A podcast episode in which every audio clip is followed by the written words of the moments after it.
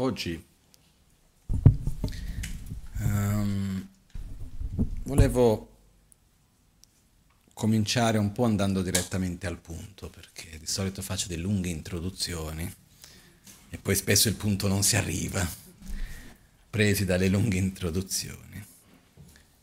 Um, però una piccola introduzione richiede comunque. Perché prima di parlare di qualunque cosa, importante capire di che cosa stiamo parlando. E questo è fondamentale, perché se no finiamo spesso a credere di star parlando della stessa cosa quando in realtà ognuno ha un'immagine diversa, stiamo parlando di due cose diverse. Non so se vi è mai capitato di credere di star parlando della stessa persona, però ognuno si sta riferendo a due persone diverse. No? Un po' così può anche succedere. E quindi un'abitudine che avevo preso e che quando studiavo nel monastero di sera era comune, che quando si cominciava un dibattito, una discussione, una delle prime cose che si chiedeva era la definizione di quella cosa lì. Quindi andiamo a parlare di tavoli, definiscimi tavolo. Che cos'è un tavolo? Ah, per me un tavolo è un oggetto di forma rettangolare, rotonda, irregolare che abbia una o più o meno gambe che sirva per appoggiare degli oggetti, che sia un'altezza minima così, massima cos'ha, di materiali vari. Ok? Ho inventato una roba qualunque adesso, ok? E a questo punto uno può cominciare a parlare di tavoli. No? Uh, una volta stavo facendo una discussione con una conoscente, un'amica, in una festa di famiglia a casa di, no, di miei nonni, e si parlava di arte. Io ho detto definisci arte. Perché è inutile che siamo a definire se una cosa è arte o non è arte se non sappiamo che cosa intendiamo per arte.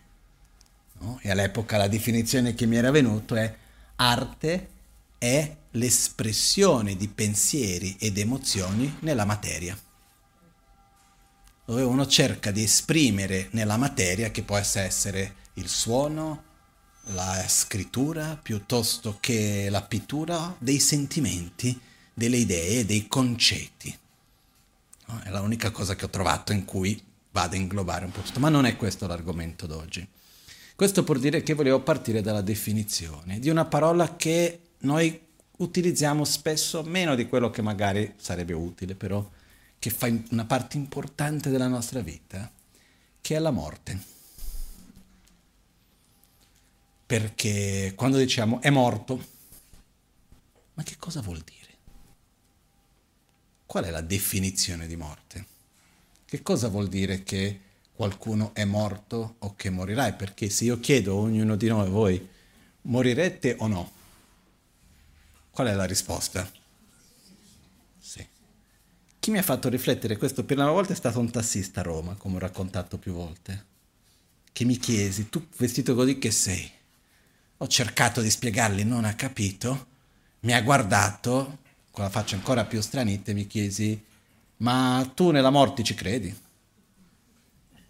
Io lì mi sono chiesto, ma cosa sarà che intende per morte, no? Che mi sembra una risposta a una domanda da un certo lato così banale.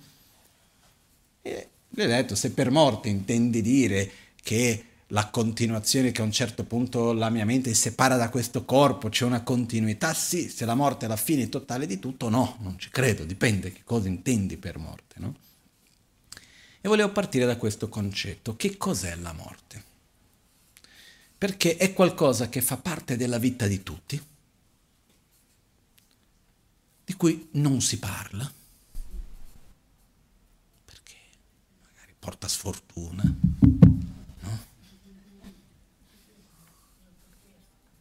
e di cui magari facciamo fatica ad affrontare, perché non abbiamo neanche coraggio di guardarli in faccia.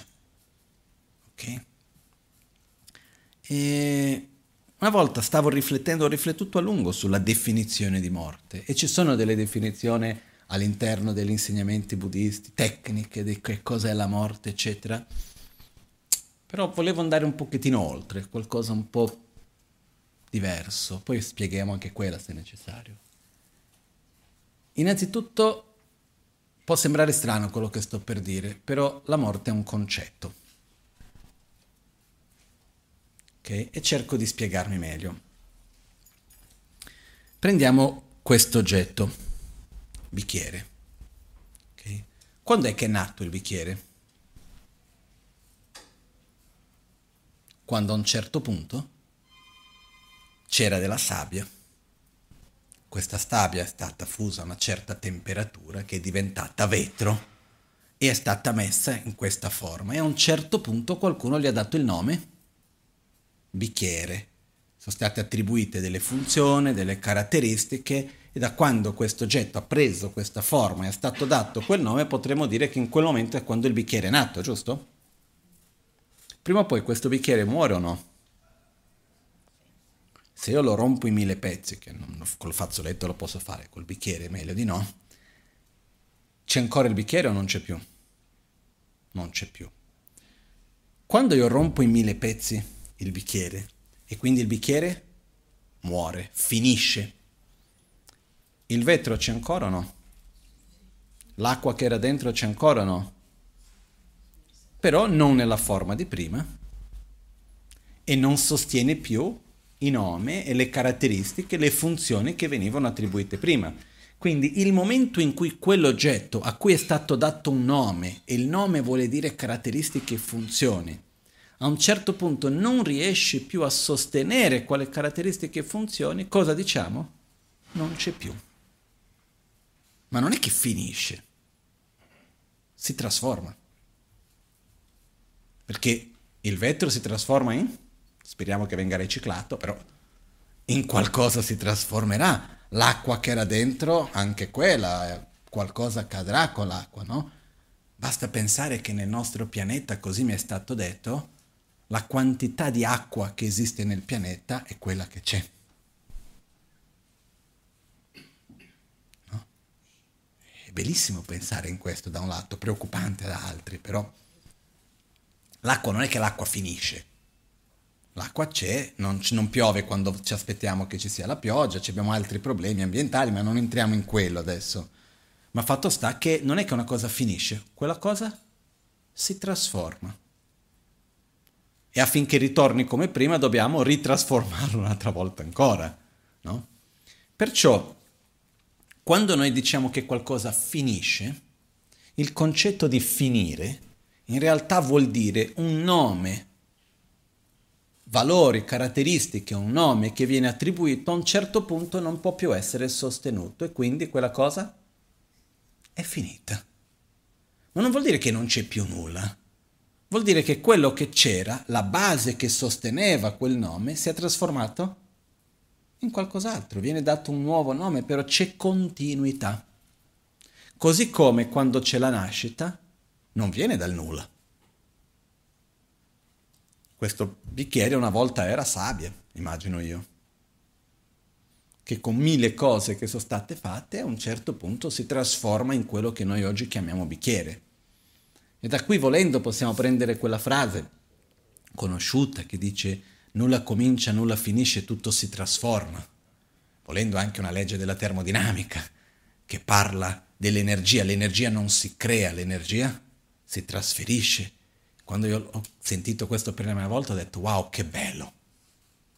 Perché nella nostra testa da qualche parte noi crediamo che l'energia si crea, una centrale elettrica fa energia. L'energia non si crea. L'energia si trasferisce da una cosa a un'altra. Nello stesso modo, nulla viene dal nulla e nulla finisce in nulla. Più che altro c'è una trasformazione. E questa trasformazione a un certo punto è tale che non regge più quel nome. Ok? Quindi se io do, se io chiamo questo vetro e non bicchiere, ci sta o no? Posso dire che questo è un pezzo di vetro? E se lo rompo in tanti pezzi è sempre pezzi di vetro? Riesce ancora a sostenere quel nome? Sì, perciò non muore, perché comunque anche se c'è stato un grosso cambiamento, quel nome può ancora essere sostenuto. Ok? Se noi guardiamo noi stessi nella nostra infanzia, pensiamo a, non so, abbiamo gente di ogni età, quindi non do un numero cercate di pensare a un tempo un po' lontano. Per qualcuno sarà 10 anni, per altri 20, per altri 30, per altri 40, ognuno gli anni che siano. E cerchiamo di immaginarci in un periodo diverso. Il corpo era lo stesso di adesso? La mente era la stessa di adesso? L'identità era la stessa? Era la stessa persona o non era la stessa persona, inteso come unione di corpo e mente? io non ero lo stesso di prima. Se io oggi mi trovassi con io di vent'anni fa davanti e mi che sono io, no. Non so, c'è qualcuno che si vede uguale come vent'anni fa? Non siamo la stessa persona di vent'anni fa. Però, così come il bicchiere, se si rompe in pezzi o si cambia colore o qualunque cosa, se c'è un'identità che viene chiamato di vetro, per dire che sia più ampia, riesce a mantenersi anche dinanzi a certi cambiamenti, quando noi abbiamo un'identità di noi stessi più ampia, che è questa continuità dove noi riusciamo a sentire, percepire, proprio perché la nostra identità ha una continuità di giorno dopo l'altro, di un momento dopo l'altro, c'è un filo conduttore dalla nostra nascita fin d'oggi, noi abbiamo la sensazione di essere stati noi, anche se il corpo è cambiato. Ok? Perciò, tecnicamente cosa accade nella morte? A un certo punto il corpo grossolano non funziona più, che sia per una malattia, che sia perché semplicemente uno ha consumato i pezzi No? Io c'è il mio nonno questi giorni che è in ospedale, ha 98 anni, non è malato, ha consumato i pezzi. Semplicemente i pezzi cominciano a dar dei problemi, no? Adesso c'è la valvola aorta al cuore che non va tanto bene, che crea un problema. Ma perché? Non è malato, è anziano, a un certo punto succede, vediamo cosa, come affrontare, stiamo vedendo, eccetera. Però quello che accade è che a un certo punto, per qualunque ragione sia essa, di un incidente, di una malattia, che semplicemente uno consuma il proprio corpo, c'è un momento in cui il corpo non riesce più a funzionare. Ok? E quando questo corpo grossolano smette di funzionare, perché c'è un equilibrio nel suo insieme, non funziona più, la mente grossolana non può più essere sostenuta e anche quello che noi chiamiamo il corpo sottile, che fa riferimento alla parte, chiamiamo così, più energetica, semplificando le cose, okay? in realtà il corpo sottile sarebbero gli aspetti fisici del nostro corpo che non possono essere percepiti con gli occhi nudi. Quindi all'interno di questo c'è la circolazione sanguigna, ci sono, nel corpo sottile fa parte anche gli impulsi del sistema nervoso, ci sono tanti aspetti del nostro corpo che noi non possiamo vedere. Ok? Uh, non credo che si possa vedere gli impulsi nervo- del sistema nervoso neanche con un microscopio o qualunque altra cosa. Non so se ci sono mezzi per cercare di vederli, riconoscerli. Però questi sono quelli che gli impulsi del sistema nervoso è quello che nella tradizione buddista tibetana vengono chiamati venti interni. Molto molto simile a quello. Comunque sia, c'è il corpo sottile. Quando il corpo grossolano non regge più, il corpo sottile non regge neanche. Un concetto fondamentale in mezzo a tutto questo, corpo e mente vanno sempre insieme. Ok? Io ho un mio punto di vista che può essere anche un po' estremo magari per qualcuno, ma secondo me non esiste corpo e mente come due cose diverse. Corpo e mente sono due manifestazioni dello stesso. Per questo non si possono separare. In tibetano c'è un termine che si dice nuovo cicla dok patate, quando due cose sono della stessa natura, però di due apparenze diverse. Sono della stessa natura nel senso che se non c'è uno non c'è l'altro, se c'è uno c'è l'altro però si manifestano, stanno due apparenze diverse. Okay? È come prendere un foglio di carta e prendiamo due lati, se c'è un lato c'è anche l'altro, se non c'è un lato non c'è neanche l'altro, però non sono uguali, possono avere colori diversi, manifestarsi in modi diversi. Okay? Perciò corpo e mente sono della stessa natura, quello che accade al corpo accade alla mente, quello che accade alla mente accade al corpo. Non sono separati. Lo, questo accade a livello grossolano, a livello sottile e a livello molto sottile. Ok? Quindi quello che quando il corpo grossolano perde forza, la mente grossolana perde forza. Quello che accade al corpo grossolano ha un'influenza sulla mente grossolana. Per questo se uno ha un ictus piuttosto che mangia troppo, ha un'influenza nella mente grossolana, perché ha un'influenza nel corpo. Quando uno è troppo preoccupato piuttosto che si arrabbia o qualunque altra cosa succeda nella mente, ha un'influenza nel corpo. Non sono due entità separate. Nel processo della morte il corpo grossolano perde forza, si manifesta a questo punto con più chiarezza il corpo sottile, che a sua volta perde forza insieme alla mente sottile e rimane quella che viene chiamata la mente molto sottile, insieme con il corpo molto sottile, che è quello che va da una vita a un'altra, quello che esce da questo corpo a un certo punto, poi si manifesta a un livello più grossolano di quello molto sottile, ma comunque ancora una forma fisica sottile, e poi a un certo punto prende nascita in un corpo grossolano. Questo adesso sto semplificando fin troppo, però è un po' quello che accade. Tecnicamente la morte è il momento in cui la mente molto sottile lascia questo corpo.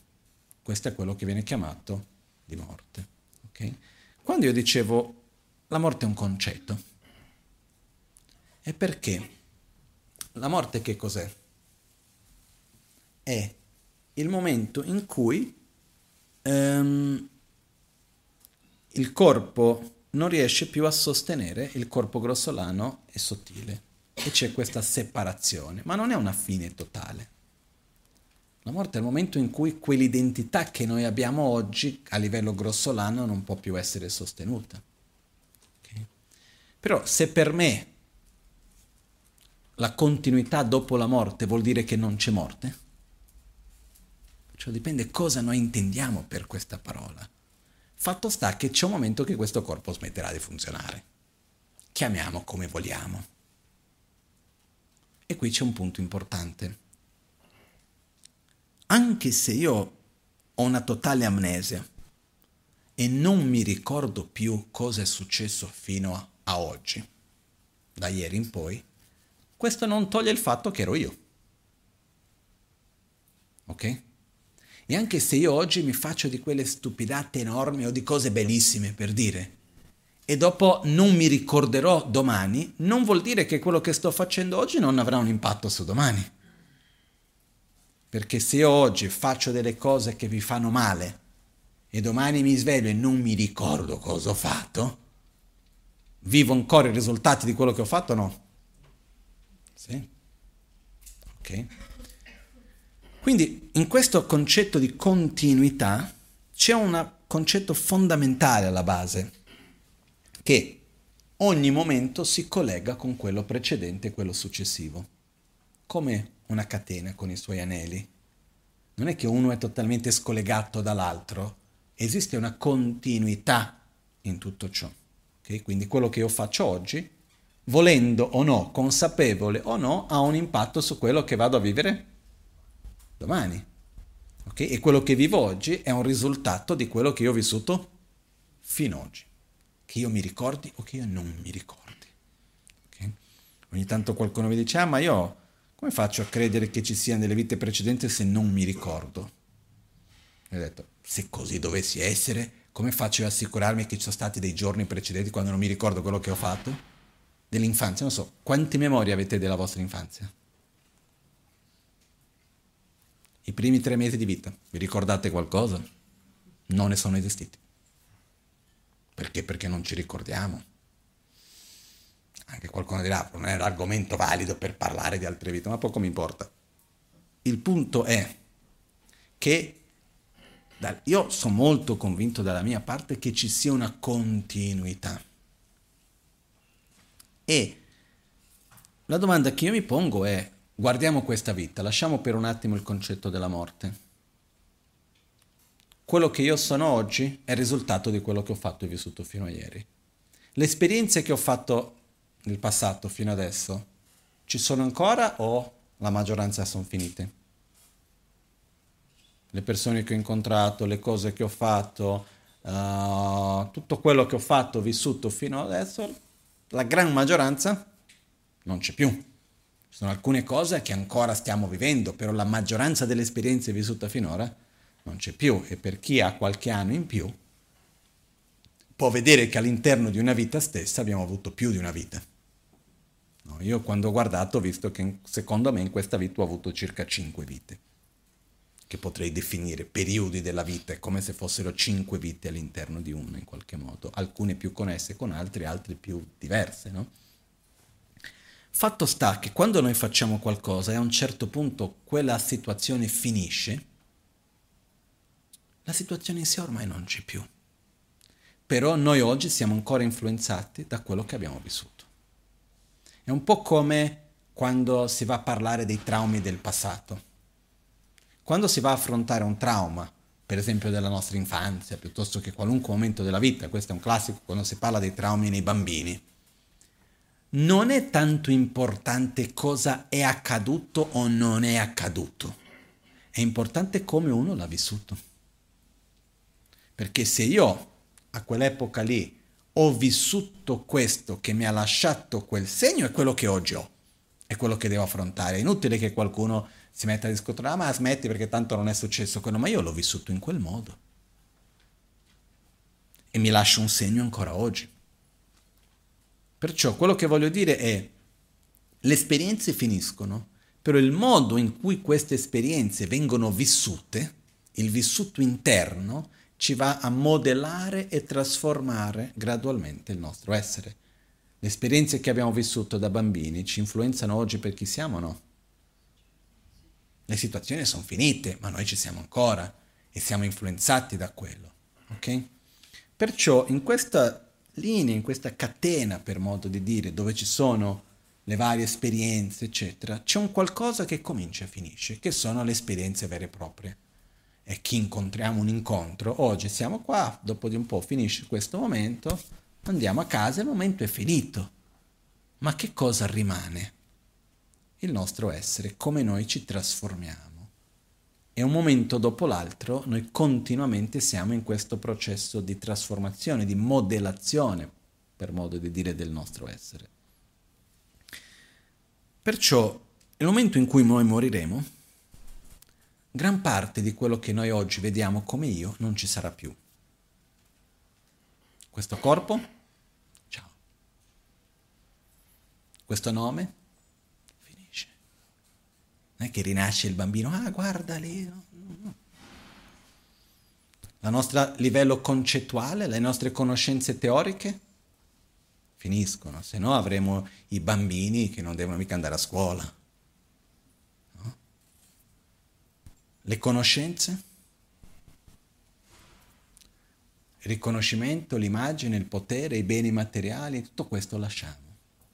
Però c'è qualcosa che continua, perché se nulla comincia e nulla finisce, ma tutto si trasforma, in che modo si trasforma questo essere?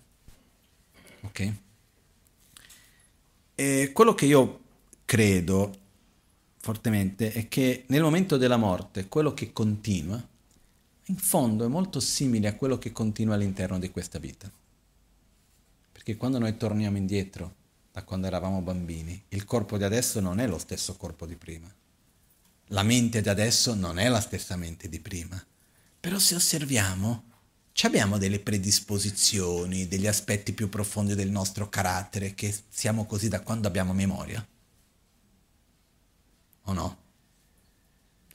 Io certe volte mi sono preoccupato mica da poco, quando mi sono messo a guardare a me stesso, e ho visto che la gran maggioranza delle mie caratteristiche che io ritengo positive, ce le ho da quando ero bambino. Ho detto, e quindi cosa ho fatto per questi ultimi ormai 40 anni? O vivo di Reddit, di quello che ho fatto prima, perché non è che ho sviluppato chissà che cosa nuova, perché se ero così da quando ero piccolo, no? Mi sto preoccupato tra virgolette, no? ma be- meglio almeno non, non, peggiorare le cose, no? è già qualcosa. Però quello che voglio dire è che allo stesso tempo che siamo diversi c'è un qualcosa di nostro che continua e riusciamo a identificare delle caratteristiche nostre che hanno guidato la nostra vita, ci hanno di qualche modo direzionato e ci sono dei nostri aspetti che sono così da quando eravamo molto piccoli. Questi sono quelli che vengono chiamati delle predisposizioni anche. Noi abbiamo delle abitudini profonde, emozionali, mentali, abbiamo delle predisposizioni, quindi connessioni con certi tipi di cose, con certe persone. Predisposizione, per esempio, l'esempio che viene dato è uno che mentisce tantissimo a un certo punto ha la predisposizione a mentire. Uno che medita tanto ha la predisposizione per meditare. Uno che suona tanto uno strumento ha una predisposizione per la musica. Uno che si arrabbia sempre ha la predisposizione ad arrabbiarsi. Quindi, quando un, una, un momento finisce, rimane in parte le predisposizioni, quelle abitudini profonde che andiamo a creare e queste noi li portiamo da una vita a un'altra. E qui rientra un punto fondamentale. Visto che moriremo, e io non credo che nessuno possa contestare questo fatto, e, io una cosa che ho detto tante volte e ripeto, non c'è nulla di male in morire, non c'è niente di sbagliato nella morte. La morte non è una sconfitta. Il problema non è morire, il problema è vivere male. Quello sì. La morte non è un problema anche perché volendo non c'è soluzione. Quello che non c'è soluzione è un fatto, non è un problema. Se qualcosa è un problema vuol dire che esiste una possibile soluzione. La morte io non, non, non credo che ci sia una soluzione. No? Ci sono certi testi buddisti che parlano di chi ha vissuto tempi lunghissimi ci sono certi maestri che vengono raccontati che hanno vissuto 900 anni, ma prima o poi sono morti. Poi c'è uno in particolare che nei testi tibetani è scritto che ha vissuto 900 anni, nei testi indiani 90. E dicono che il traduttore a un certo punto ha messo un zero in più e lì è rimasto, no?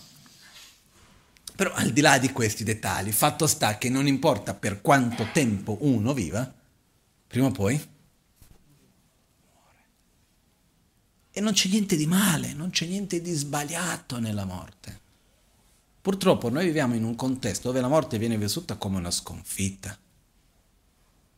È andato male, morto. Non è che è andato male, morto. Ha seguito il processo naturale che doveva accadere. È andato male quando è vissuto male. Quindi la domanda quando qualcuno muore non è neanche quanti anni aveva ma è come ha vissuto. No? Quando vedo mio nonno che questi giorni non sta bene, mi chiedo ma quanti anni ha? 98. E vabbè, tanto, ha vissuto tanto. No, la cosa importante è che ha vissuto bene, una persona di cui tutti che lo conoscono bene dicono una persona che ha sempre vissuto bene, con la sua coerenza, con la sua stabilità, sempre fatto il bene a tutti, non, nessuno ricordi di aver subito del torto da parte sua, una persona coerente, corretta, buona, eccetera. Questo è l'importante, indipendentemente di quanti anni uno viva o meno.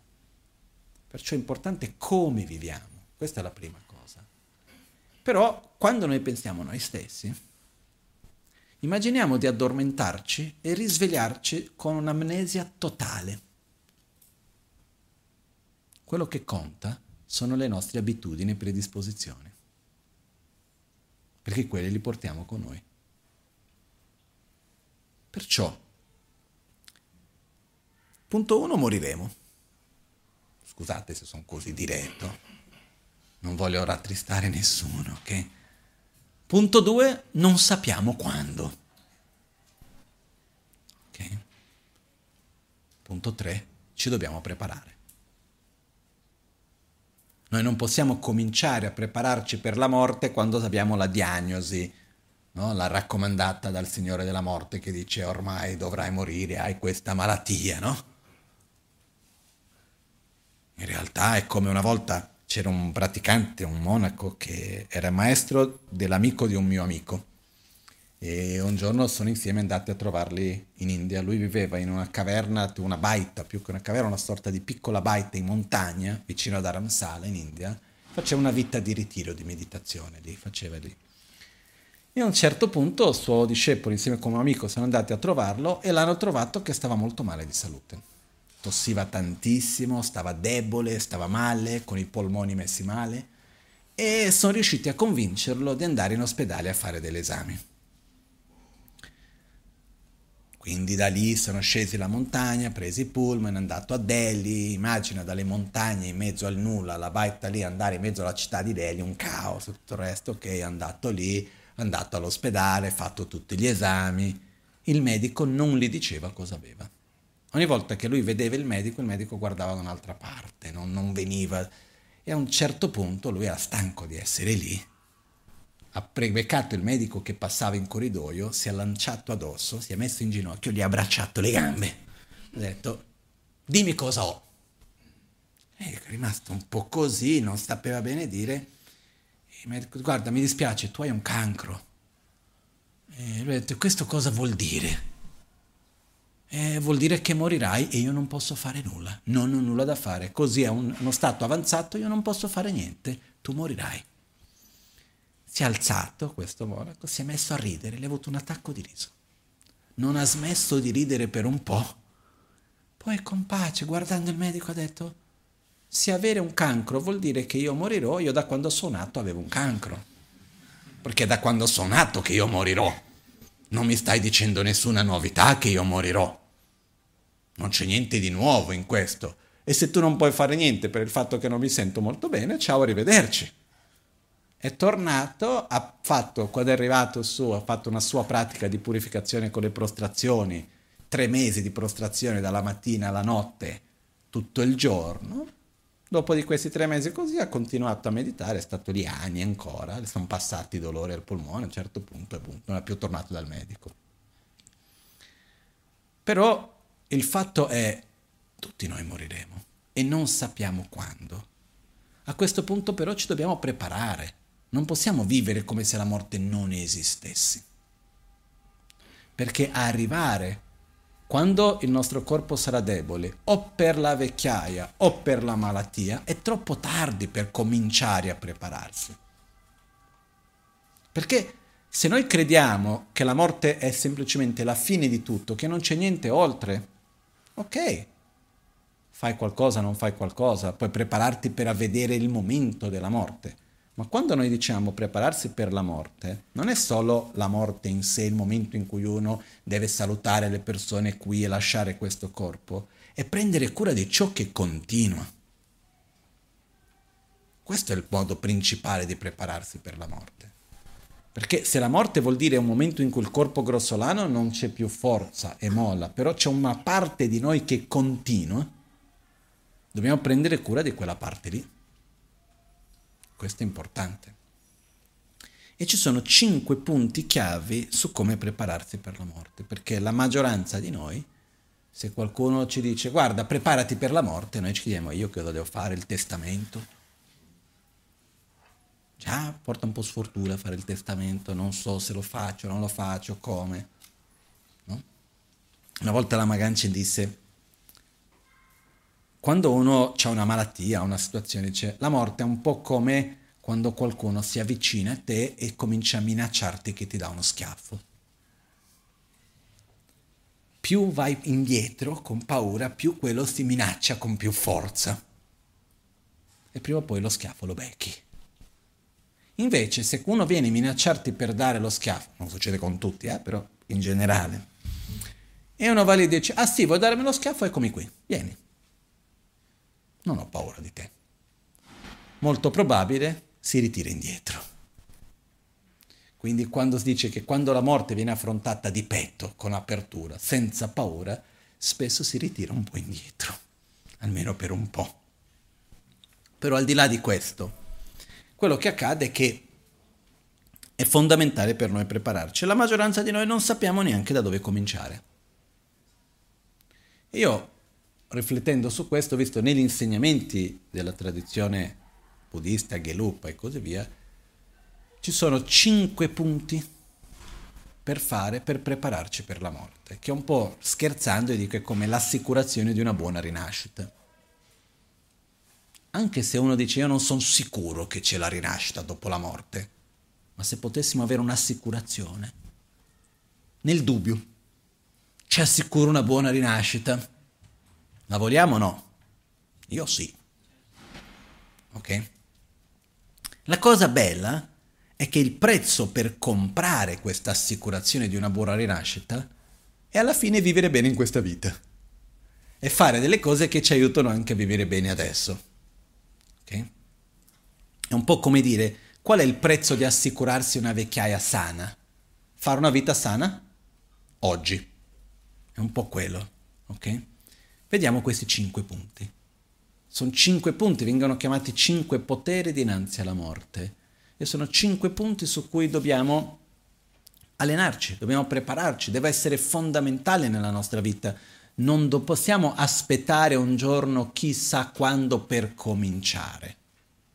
Okay? E più giovani siamo, meglio è. Primo punto, viene chiamato Carpus Sabium Top, che letteralmente si potrebbe tradurre come il potere del seme della bianca virtù che io lo traduco, traduco storia come il potere della virtù. Che mettendolo in parole semplici, il potere della virtù vuol dire relazionarsi con le cose materiali in un modo sano. Capire, non solo concettualmente, che le cose materiali, quindi oggetti, eh, denaro, anche persone, certo modo, è quello che c'è di materiale che è fuori di noi, anche se nessuno può possedere nessuno, però in qualche modo crediamo di poterlo fare, ok? Nulla di cui noi possiamo possedere che è fuori di noi deve essere un fine in se stesso, ma sì un mezzo. Lasciamo stare le persone per un attimo. Immaginiamo che apriamo l'armadio di casa, guardiamo gli oggetti che abbiamo e chiediamo agli oggetti. Sei tu che sei a mio servizio o sono io che sono a tuo servizio? Che funzione hai per me? E quando qualcosa ha l'unica funzione di essere posseduto e basta, o mi dà la funzione di darmi una sicurezza perché un domani so che può servire quindi mi porta un po' l'animo in pace perché io so, sono paranoico eh, o voglio prepararmi, quindi so che c'ho lì per un'eventualità di qualunque cosa, c'ho qualcosa, è come per dire mi costruisco il bunker sotto casa, vado, guardo il bunker e dico ma tu a che cosa mi serve? Oggi a niente, mi serve per aiutarmi ad avere un po' di pace per quella paura che ho che qualcosa cada. Ok? Però dobbiamo vedere che ha una funzione. Però spesso noi ci relazioniamo con tante cose materiali dove la funzione di quelle cose materiali è semplicemente essere possedute. Punto. È un po' per esempio fare collezionismo di certe cose, no? Io mi ricordo quando è cominciato l'epoca della musica digitale, dove si poteva scaricare la musica sui hard disk prima dello streaming, e mi ricordo tanta gente che aveva hard disk interi pieni di musica che se si mettesse a suonare dalla prima all'ultima senza mai ripetere una canzone avrebbe già la terza reincarnazione. E perché c'è tutta quella musica lì? Per averla. Ok? Ci sono tante cose che uno possiede per in qualche modo il piacere di possederle e però finisce a dover servire quelle cose lì, ossia una parte dell'energia della propria vita viene consumata dal prendere cura di quelle cose, che a loro volta però non servono niente a noi. Quando noi ci troviamo dinanzi a queste cose le possibilità sono poche. O regaliamo, o vendiamo, o buttiamo, o troviamo un uso. Ok? Queste sono le possibilità. Ed è un esercizio non facilissimo. Andare a casa, aprire una, un armadio che non si apre di solito, guardare qualcosa, guardare ogni cosa e dice mi serve o non mi serve? Mm, non lo so. Ok, butta via, regalare, trovare. Io ho fatto questo perché quando io mi sono spostato di casa, ho avuto la fortuna di non dover fare il trasloco in una volta sola. Prima mi sono spostato solo le cose che mi servivano in quel momento. E mi sono accorto di tante di quelle cose che è passato due anni e non le avevo ancora prese. Quindi vuol dire che non mi serve. Quindi in realtà potrei prendere quella valigia piena senza guardare quello che c'è dentro e regalarlo. Però per capire che cosa serve a chi, meglio aprirla. Però in generale è questo, relazionarsi in un modo sano con le cose materiali. E con questo non vuol dire non c'è niente di male nel possedere tante cose. Dipende come le utilizzo, qual è la funzione che hanno per me. E non è che sia un tabù avere tante risorse. Il tabù è vivere per loro, diventare schiavo del denaro e non il contrario. Ok? Perché per esempio se io sono una persona che voglio fare tanto bene a quelli che mi stanno intorno, se ho più risorse materiali posso fare di più. Se io voglio dedicare tanto tempo della mia vita per poter meditare e stare nella natura e non dover preoccuparmi e ho delle risorse che mi permettono di vivere di rendita, che non devo stare a preoccuparmi con questo, bene, hanno una funzione. Ma se lo scopo della mia vita diventa accumulare sempre di più, divento io schiavo di quello. Ok? Perciò lì dove vediamo che qualcosa non ha una funzione, o si regala, o si dona, o si butta, o si trova una funzione. Il secondo aspetto di questo è che quando noi eh, le cose materiali, abbiamo le cose materiali, le cose materiali che sono possedute da noi, in qualche modo sono frutto della nostra propria energia. Uno lavora, è la propria energia che mette, quello come scambio ritrova, ha delle risorse e quindi le cose materiali hanno una, una connessione con la nostra persona. Okay? E, e, hanno questo doppio aspetto. Da un lato non servono a niente perché il giorno che moriremo non possiamo portare assolutamente nulla con noi. Anche se qualcuno me l'ha già chiesto una volta se c'era un metodo per farlo, l'ho già raccontato qualche volta, no? Era una persona estremamente ricca, miliardaria, che parlando mi dice, Lama, ma scusi, ma voi non riconoscete le reincarnazioni? Ho detto, sì, esiste questa tech, pratica. E come funziona? Io gli ho spiegato come si fa con i maestri, eccetera, eccetera. Ho detto, oh, interessante, ma se io faccio un trust, metto lì, non lo so, 300 milioni di dollari, una cifra così, e poi dico che va passato alla mia reincarnazione, lascio un percentuale a chi la trova. Com'è? Io ho detto, secondo me sarebbe un business bellissimo, no? Trasferimento di risorse da una vita a un'altra. No, noi trasferiamo patrimonio da una vita all'altra, non devi neanche lasciare la tua famiglia, ti passo la tua prossima vita. Quello che io ho detto a lui è che io non mi fiderei di nessuno. Prima di tutto, anche se no, più le percentuali, più le spese, perché cercare la reincarnazione non è così semplice, no? Solo che non funziona così.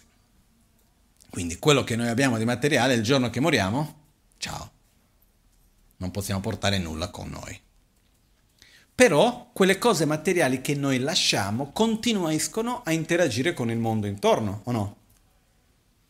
Perciò se io per esempio costruisco un ospedale o partecipo alla costruzione di un ospedale e dopo che io muoio, quell'ospedale continua a far del bene a delle persone che hanno bisogno, io sono parte della causa di quel bene o no? Perciò io continuo a ricevere parte del risultato. Se io scrivo un libro, una canzone, una poesia, qualunque cosa, da qui a cent'anni qualcuno legge quello, ascolta quello e riceve un beneficio, io faccio parte della causa di quel beneficio o no? E quindi io ricevo parte del risultato. Perciò quello che noi lasciamo materialmente, se noi stiamo saggia investirlo non da un punto di vista economico, ma da un punto di vista dell'interdipendenza che quello va a creare, se riusciamo a fare qualcosa che vada a generare un'interdipendenza virtuosa, possibilmente a medio-lungo termine, meglio. Per quello che si dice, meglio donare all'ospedale e non comprare la medicina. Perché se tu dai a uno che ha bisogno della medicina è una bella cosa. Però se tu dai all'ospedale che poi dopo dà le medicine, tu metti una tua goccia d'acqua in mezzo a un oceano, quindi tu fai sempre parte di quello dopo, no? E quindi qua abbiamo lo strumento di fare un buon testamento, direzionare bene le nostre risorse. E questo è il primo dei cinque, che è il più facile. Secondo potere. Viene chiamato il potere dell'aspirazione. Il potere dell'aspirazione è già più difficile ed è il non attaccamento al corpo, il non attaccamento al nome, all'immagine. E anche lì capire che questo corpo è passaggero. Questo corpo non è il nostro essere. Come la Magancia una volta descrisse, questo corpo è come una camera d'albergo.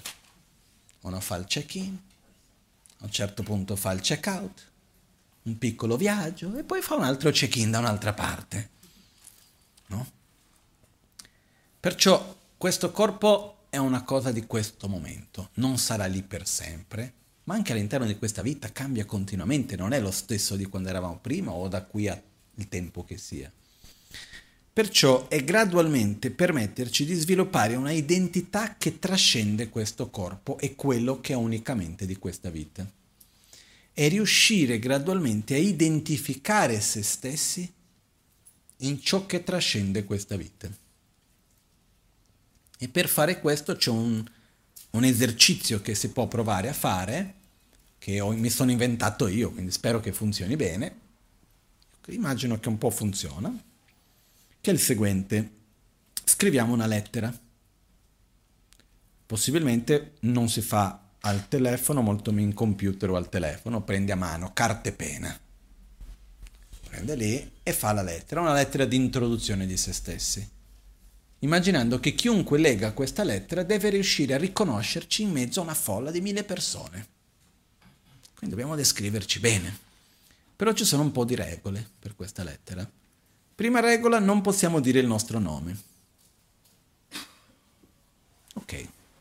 Seconda regola, non possiamo parlare del nostro corpo. Non posso dire sono uomo, sono donna, sono alto, sono basso, sono così o sono così. Non possiamo parlare della nostra professione. Non posso dire, ah, io sono il lama, io sono il dottore, io sono l'avvocato, io lavoro in banca, piuttosto che. Non possiamo parlare delle cose che abbiamo fatto. Io sono la persona che ha fatto questo, che ha realizzato quell'altro. Non possiamo parlare delle nostre familiari. Io sono il padre di questo, la madre di quello, il marito, la moglie, eccetera, eccetera. E qualcuno mi chiederà che cosa vado a dire? Dobbiamo descriverci dall'interno non ci dobbiamo preoccupare se ci sono contraddizioni perché siamo pieni. Okay? Però dobbiamo cominciare a osservarci da dentro. Ok? faccio un esempio qualunque. Io sono una persona che quando mi trovo davanti a una sfida mi dà gioia. Piuttosto sono una persona che quando mi trovo davanti a una sfida scappo velocemente perché io voglio le cose statiche, continue, uguali. Io sono qualcuno che quando mi trovo in una situazione dove qualcuno ha bisogno, vado a nutrire il mio ego da aiutare l'altro, mi piace piuttosto che mi sento speciale, piuttosto mi viene voglia di scappare. Io mi arrabbio spesso, io invece ho pazienza, piuttosto che cerchiamo di descrivere la nostra, la nostra persona dall'interno, di come noi interiormente viviamo il mondo e non di come gli altri da fuori ci vedono ok? Non è facilissimo. Ci vuole un po' di esperienza. La prima volta è un po' più difficile, poi piano piano. Questa lettera va fatta, scritto. Finita la lettera, se uno la vuole la legge, se non vuole non la legge, non c'è bisogno di rileggerla. Però c'è un'altra regola fondamentale, nessuno, assolutamente nessuno la può leggere che non sia se stessi. Uno la chiude in una bosta, busta, mette la data la mette in un posto che nessuno la deve leggere, passati circa sei mesi, non, se uno vuole prima va anche bene, però meglio non tanto tempo prima, circa sei mesi dopo, si rifà un'altra lettera. Finita la seconda lettera si rilegge la prima.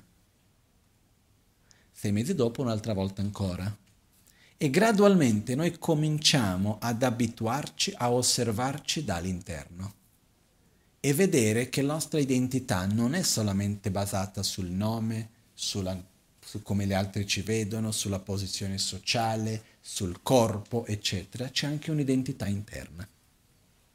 Ok? Quando riusciamo a vedere quello, parte di quell'identità a un livello non concettuale più profondo continua dopo la morte. Quindi cominciare a generare di più questa identità, che in qualche modo è un po' strano da dire così, come si dice in italiano, uh, è autoriferente in cui noi non andiamo a vedere noi stessi in relazione al paragone con un altro o come gli altri ci vedono, ma è un'esperienza interna soggettiva nostra. Ok? E questo è già più difficile del primo. Però non è così impossibile, dai. O no? Ci si può. Un po', no? Piano piano si può fare. Ok. Terzo potere. Il terzo potere viene chiamato uh, il potere dell'opposizione. Sunjin Petop. Il potere dell'opposizione è riconoscere quali sono i nostri comportamenti, specialmente a livello emozionale, mentale, che ci fanno male, e opporci a questi. Quali sono le nostre abitudini, le nostre attitudini, dalla rabbia alla pigrizia al senso di colpa, al senso di inadeguatezza piuttosto che qualunque altra cosa che abbiamo che ci fanno male. No? Per dire, io non voglio rinascere un bambino difficile.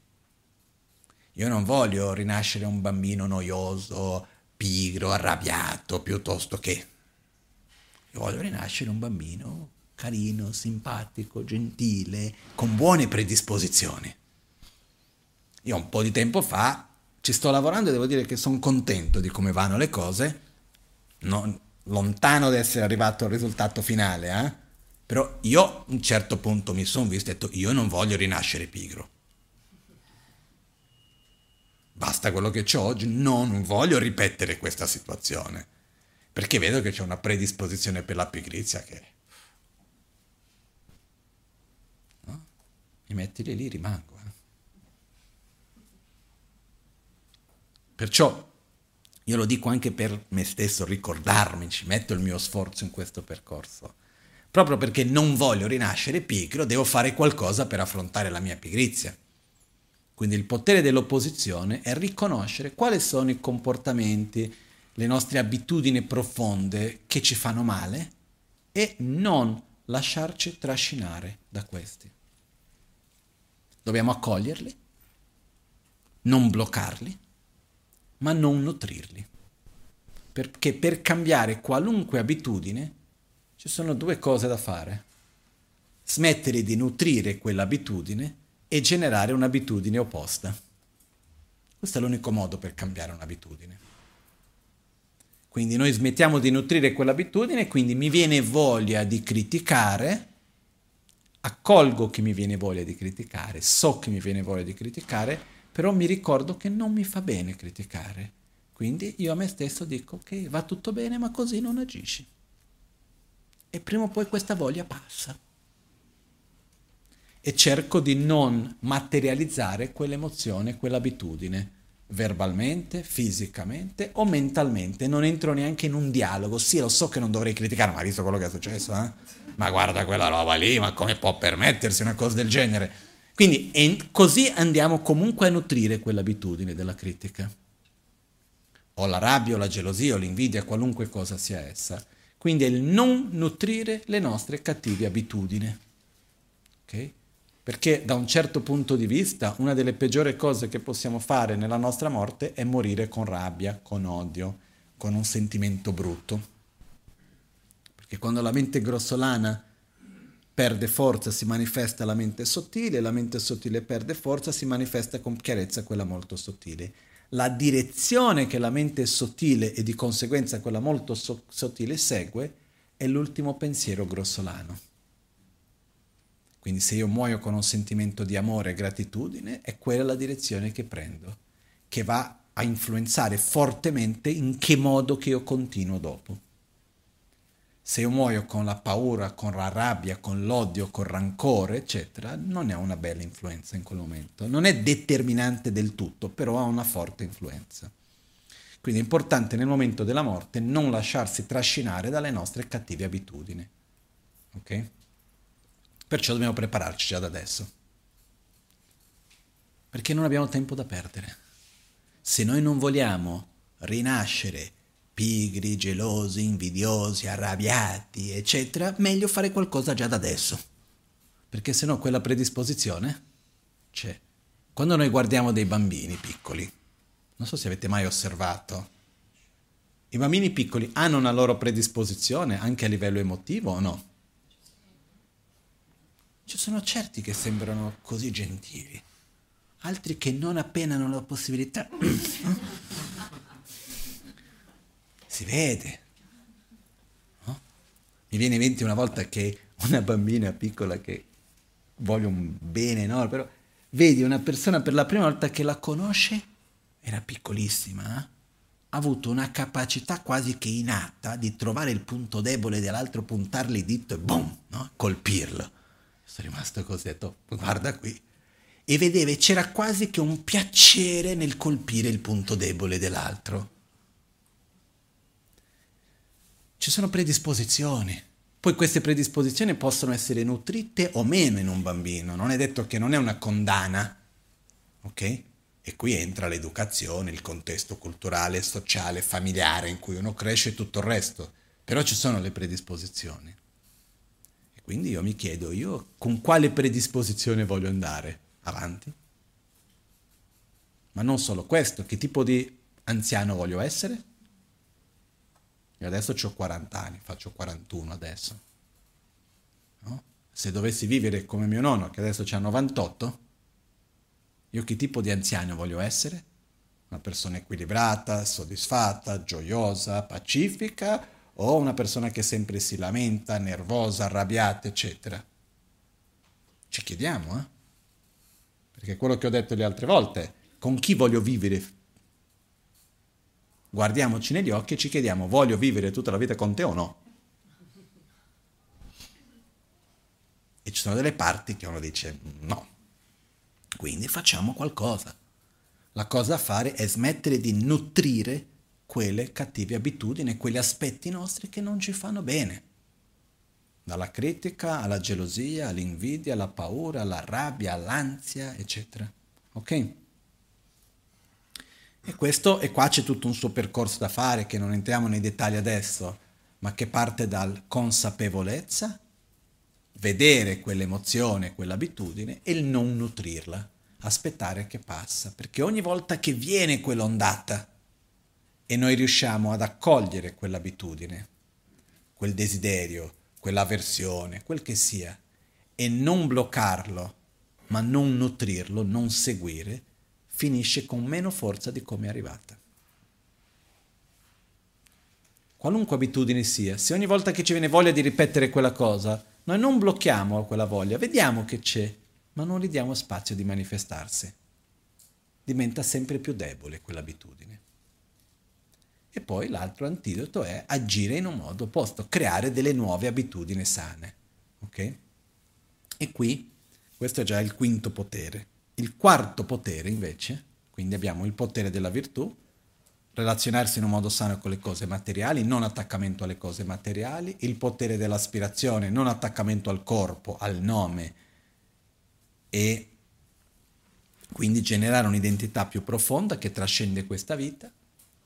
Terzo, il potere dell'opposizione, opporci agli aspetti nostri che ci fanno male, le abitudini profonde che portiamo con noi.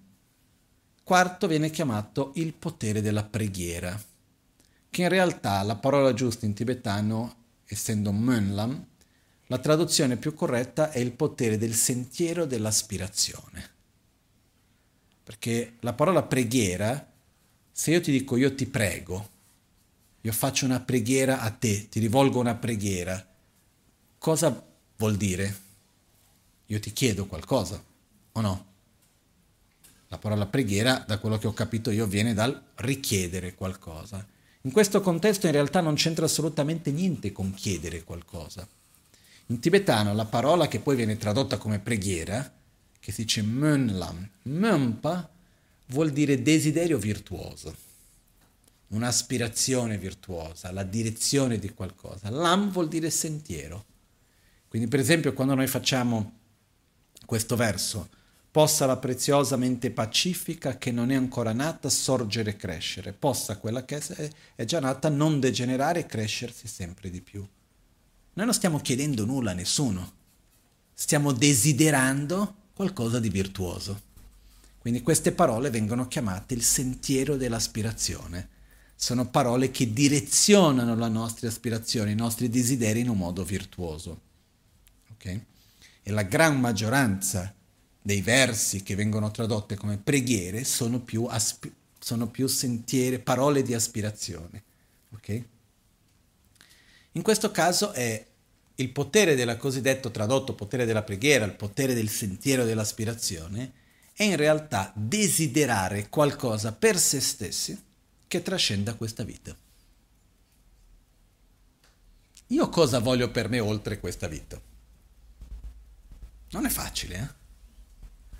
Riuscire a immaginare io cosa voglio oltre la mia morte.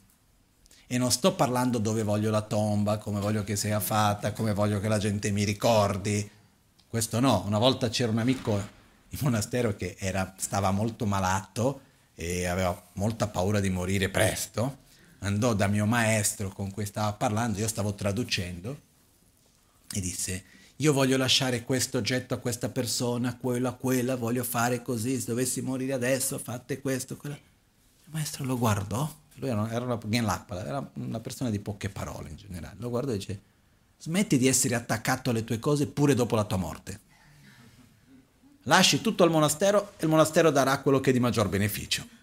Punto. No? Quello in quel contesto lì, poi ognuno gestisce le cose come vuole.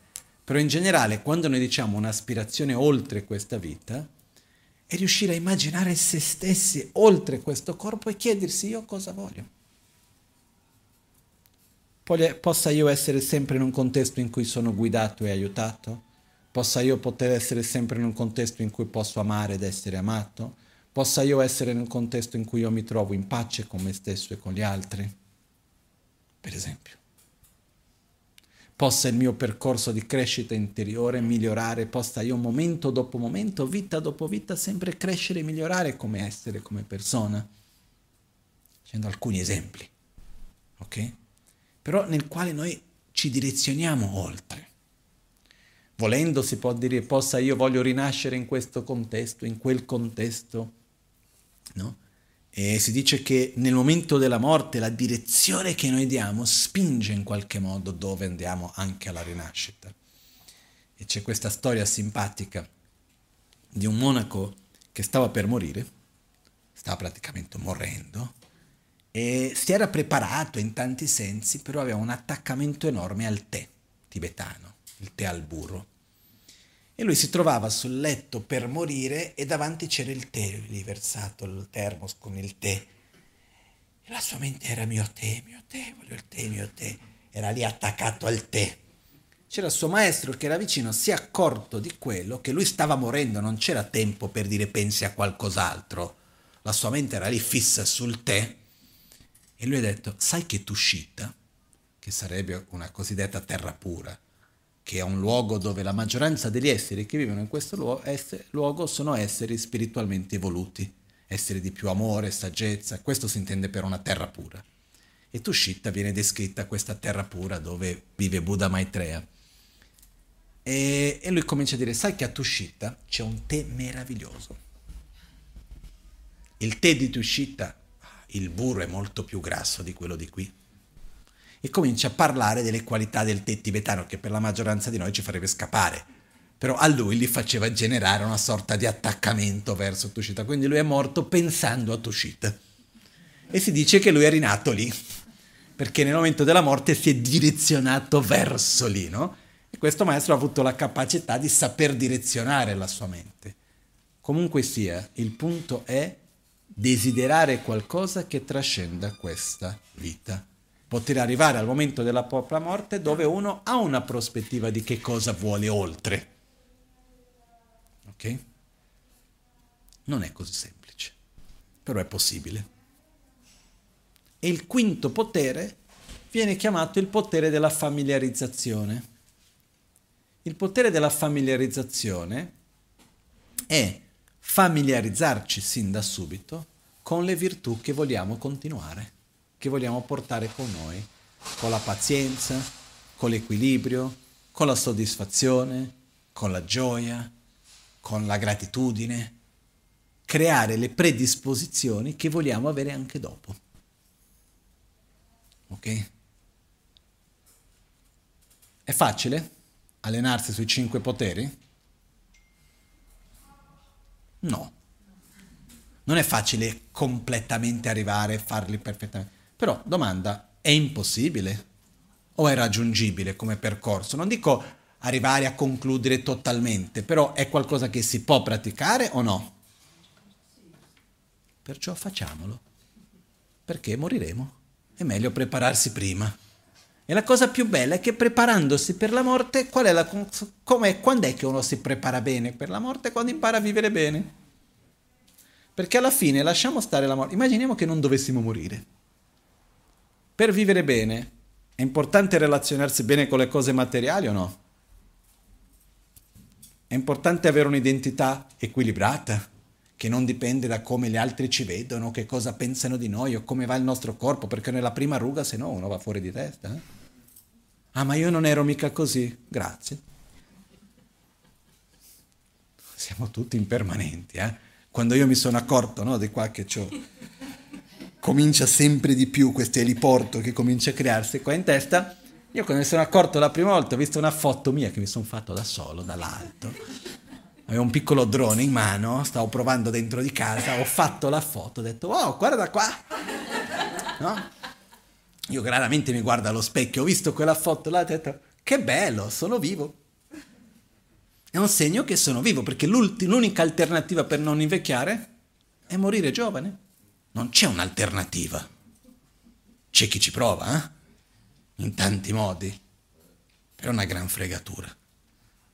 Perciò uno accoglie, non è importante, perciò naturalmente noi trasformiamo, cambiamo, eccetera, eccetera. Quindi avere un'identità che trascende il momento presente, che trascende come gli altri ci vedono, che trascende se i nostri obiettivi di questo momento vanno bene o non vanno bene, con chi vivo, con chi sono sposato o non sono sposato, cosa fanno i miei figli, come va il mio lavoro, come gli altri mi vedono, come sono fisicamente, un'identità che trascenda tutto ciò. Non vuol dire che queste cose non hanno le loro importanze, eh?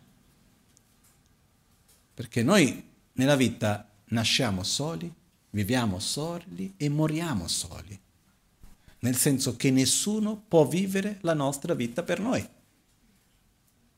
E in questa vita però noi interagiamo con tante persone ed è una cosa meravigliosa. Le relazioni con le altre persone sono importantissime, non voglio togliere nulla alle relazioni con le altre persone, sono importantissime. Però noi dobbiamo avere un nostro equilibrio che ci permette di relazionarci sanamente. Quante persone nella nostra vita pensavamo che avremmo avuto tutta la vita vicino a loro per una ragione o un'altra, a un certo punto non ci sono più. C'ho diverse persone che sono ancora vive, che pensavo che avrei passato tutta la vita vicino a loro, a un certo punto per qualche ragione cambia qualcosa di qua, cambia qualcosa di là. Perciò per questa vita avere un'identità che trascende il corpo, che trascende le cose che possediamo, che trascende la posizione sociale tutto il resto, ci fa bene o ci fa male? Ci fa bene. Perché per esempio, quando una persona a un certo punto va in pensione, c'è persone che sono molto felici e ce ne sono persone che entrano in una crisi di identità. Perché io sono la professione.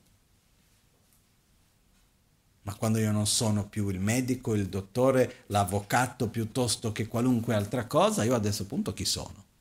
Il pensionato. Magari sono contento di essere il pensionato, magari no. No, io sono qualcosa che trascende questo, io sono una persona in evoluzione, in trasformazione che fa questo lavoro. A un certo punto questo lavoro finisce, che interagisce con questa persona, a un certo punto quella relazione o continua, si trasforma, cambia in qualcos'altro, che vive in questo posto, che ha questo, che ha quell'altro. Ma io non sono un medico, io non sono un professore, io sono una persona che fa quella funzione lì. Punto, che prima o poi cambierà. Quindi avere un'identità che è più profonda ci fa solo bene. Avere la maturità di guardarci negli occhi e riconoscere quegli aspetti che non, non ci fanno bene e accoglierli con affetto verso di noi senza incolparci e direzionarci verso un cambio di abitudini, ci fa bene o no? Sì. Avere dei desideri virtuosi che trascendono il momento presente e il contesto in cui ci troviamo. È bello, importantissimo avere una direzione davanti a noi. Familiarizzarci con gli aspetti virtuosi nostri? Anche questo è importante. Questi sono i cinque punti. Che se noi ci prepariamo bene su questi cinque punti è un'assicurazione che avremo una buona rinascita. Come cosa mi assicura che avrò una buona rinascita? Questi cinque punti. Che alla fine è vivere bene. Ok? Ed è in questo contesto che entra anche le pratiche di meditazione come l'autoguarigione che faremo adesso, perché è il familiarizzarci con gli aspetti virtuosi, riconoscere quali sono gli aspetti che vogliamo eliminare e cambiare. Perché non basta capire.